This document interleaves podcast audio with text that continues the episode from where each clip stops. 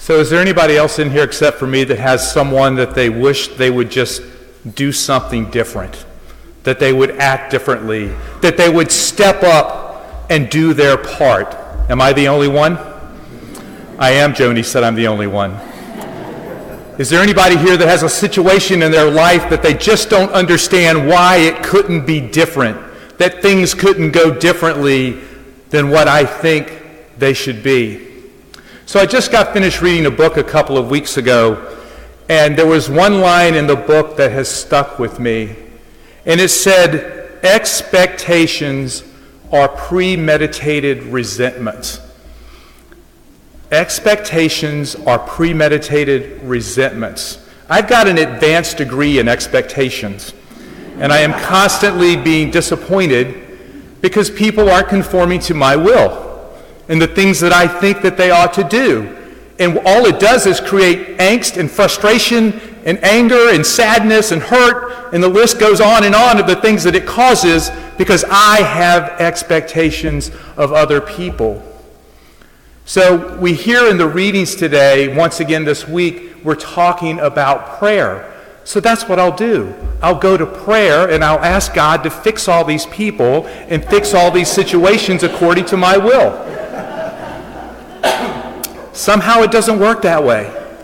So I want to tell you a story about someone. I was really frustrated. It was Labor Day three years ago. And this guy called me up on Friday afternoon, right before a three day weekend, to give me some very bad, not necessary news. And I said some really bad, unnecessary things back to him on the phone. So bad that I went to reconciliation the next day. I mean, I, I was, I was feeling really bad, but the, then the priest had the audacity to tell me to offer that person as my intention for Mass and to pray for them. I was like, wow, that really hurts. Well, that same person is still on my prayer list three years later. Because, see, what I've learned over the course of the last few years is that God wants us to be persistent in prayer. We hear that with Abraham in the first reading, and we certainly hear it with the person who needs bread to feed friends who have stopped by to visit that there's this persistence that the Lord is calling us to. And that persistence is not so we can get our will. That persistence is not necessarily so that it will change a situation. That persistence is the recognition that we need God. And He is all we need in a world that swirls around of all of these things that I wish could be different, these things that I could change. The one thing that is constant is a God who loves me and calls me to Himself. And He says to me, David, I am all you need.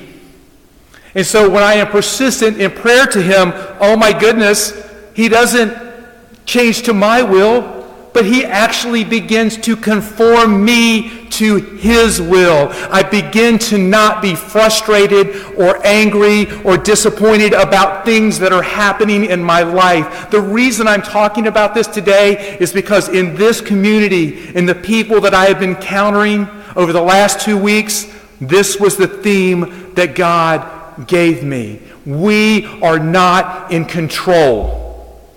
We do not need to have expectations. We only need to know that we have a God who loves us completely. In the second reading in Colossians, we hear Paul remind us of our baptism when God claimed us as his own. And in that moment, he said, I am all you will ever need. I am the one thing that is permanent and certain in your life. Everything else will pass away but I remain constant because you're important to me. So, in, about a year ago, not quite a year ago, God convicted my heart, and I think I've told you this. I started spending an hour in prayer every morning. An hour. 124th of our day. One hour, and God he speaks to me so profoundly in the scripture, in the book I'm reading, in the silence, when I just slow down enough to listen to Him, to hear His voice tell me that no matter what's going on, David, you're, you, all, all you need is me. That's all you need.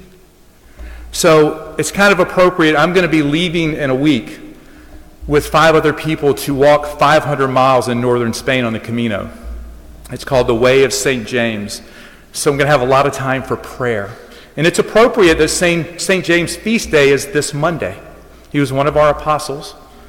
And I'm going to be on that trip. My email is in the bulletin. I'll give you my phone number after Mass. If you have anything that you want us to pray for, for you, every single day, as I'm walking, as I go to bed, every single person here, you're my intention. You can follow us on Facebook. We'll be posting to the cluster Facebook site. But if you have prayers for us to take with us, please let me know because those prayers matter. Because you see, I believe in my life that my prayers, God hears them. And what I hear in return from God is, is not your will, David, but my will be done. And then that's when I received the Holy Spirit. That what I thought was what was best for me, I begin to realize more and more each day that it's not. It's what God has for me and what God is calling me to. And sometimes it's really difficult. Sometimes it's really difficult, but I know He stands with me and in me and through me in everything that I do. So I'd ask that while we're gone for the next six weeks, please, please pray for me and the other five people because we're going to be praying for you.